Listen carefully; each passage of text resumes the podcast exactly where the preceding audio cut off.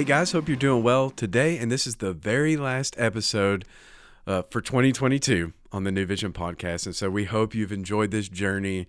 You've uh, gone along in the Advent book with us uh, throughout this whole month that's led up to Christmas.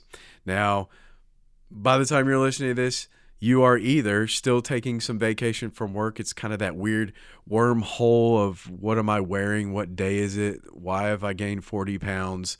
Like, stupor that is the time between the 25th of December and New Year's, or you're probably getting back to work. Either way, whatever you were doing, the 25th is over. And so culturally, the, the tree's away. You know, things are starting to get packed up. We're starting to think about getting back to work. We're starting to think about New Year's resolutions, shedding pounds, all that stuff. And so culturally, we're we're moving past that kind of vibe, that exciting vibe that we have leading up to the Christmas season, which is really what Advent is all about is that coming, that celebration of the arrival of Jesus. And so to that end, we Christmas is over, right? But hopefully what you've learned even in this past week, this past month is that the cradle is leading to the cross. Jesus coming to this earth and taking on on man flesh is just the part of the humiliation of him leading up to the cross and that mission. So Christmas leads to Easter, and so hopefully we've uh, remembered that cliche, the reason for the season. And so to that end, we're going to continue back in the book today that we've been tracking along with. Now this was uh, "Waiting Here for You" by Louie Giglio, and today's the. I apologize that it's just really hard to match these episodes up. So this is like day 25 of the podcast, right? But we've gotten to the last entry, which is actually day 28 in the book, uh, pages 126. And so, man, I'm going to go off script a little bit. I'm going to I'm going to break with kind of what he's written in his devotional, but the scripture is the most important part. So, what the scripture he picked for this devotional that day is Psalm 8 verse 9. And so that's the most important part. Let's read that. We're going to read that together. So, Psalm 8 verse 9. O Lord, our Lord, how majestic is your name in all the earth. And when I was reading that, I looked back and it's actually Psalm uh, chapter 8. He says the very same thing in verse 1 as he says in verse 9. It's kind of like sandwiched in between. So let's go back and read that whole thing. It says, O Lord, our Lord, how majestic is your name in all the earth. You have set your glory above the heavens. Out of the mouth of babies and infants, you have established strength because of your foes to still the enemy and the avenger.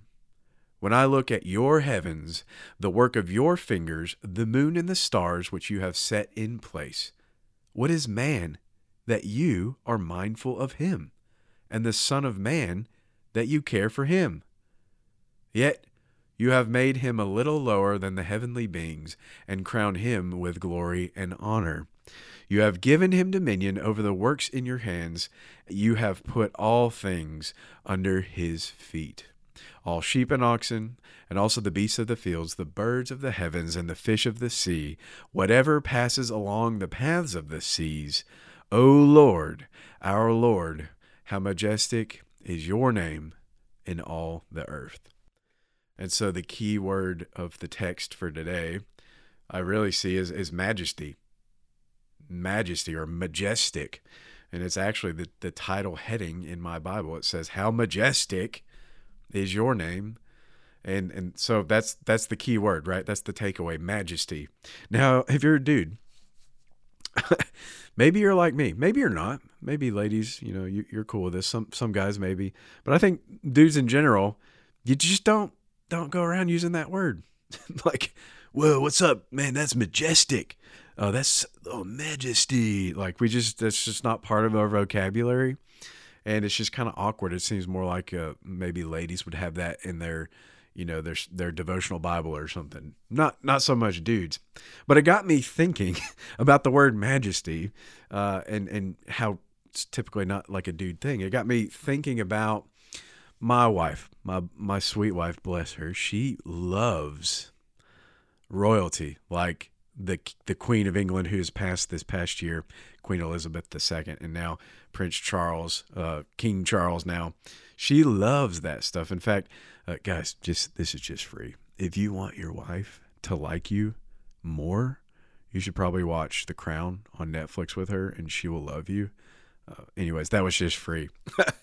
now, now I don't obviously obviously don't endorse everything that was seen on this Netflix show, but the point is she likes that stuff and when you watch all the things about royalty, they're always going around saying your majesty. Yes, your majesty. And it's like majesty, right? That's that's common in their language.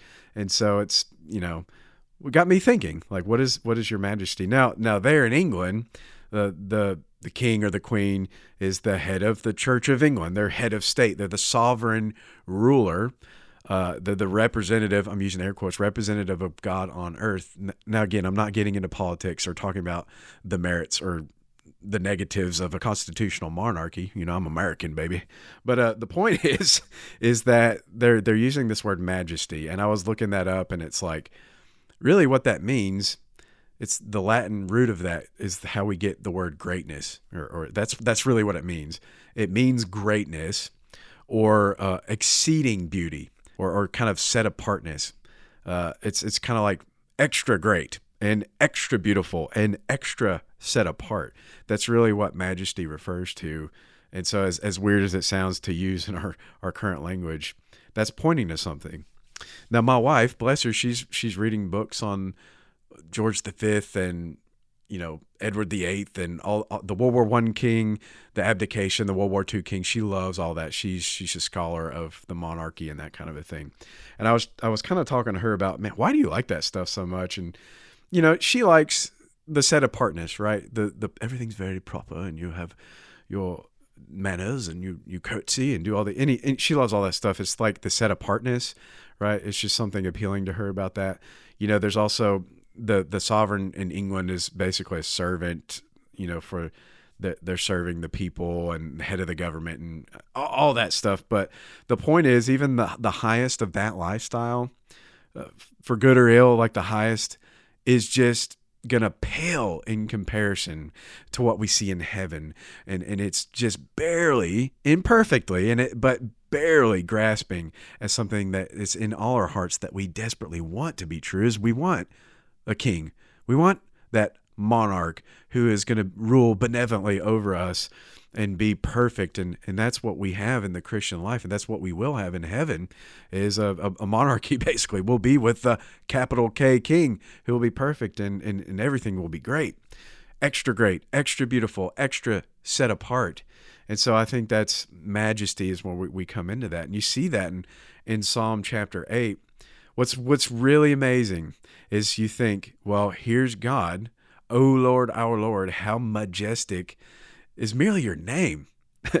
Not to mention who you what you do and just the essence of you, but your very name is majestic. Your majesty, right? It's beautiful. It's extra great because he has set apart uh, his glory above the heavens. He's greater and more beautiful than the greatest, beautifulest thing we can think of. But then in verse 2, it says, out of the mouth of babies and infants. And it, and it goes on to talk about what is man that you're mindful of him? You know, God created angels. I would say that's, you know, if you want to put it this way, they're kind of like a rank above mankind.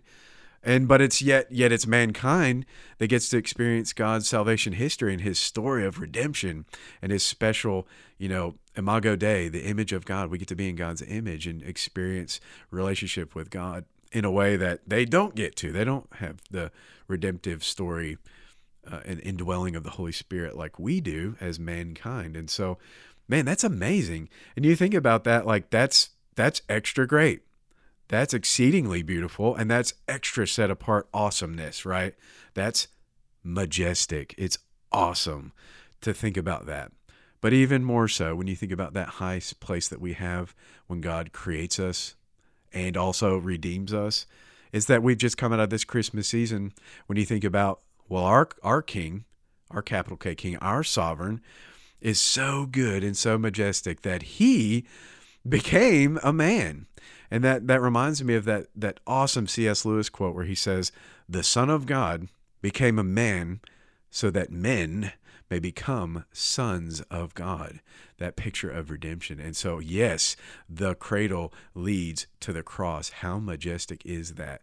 That our King stooped so low to be in flesh, to live on this earth, this fallen world, to redeem us on the cross.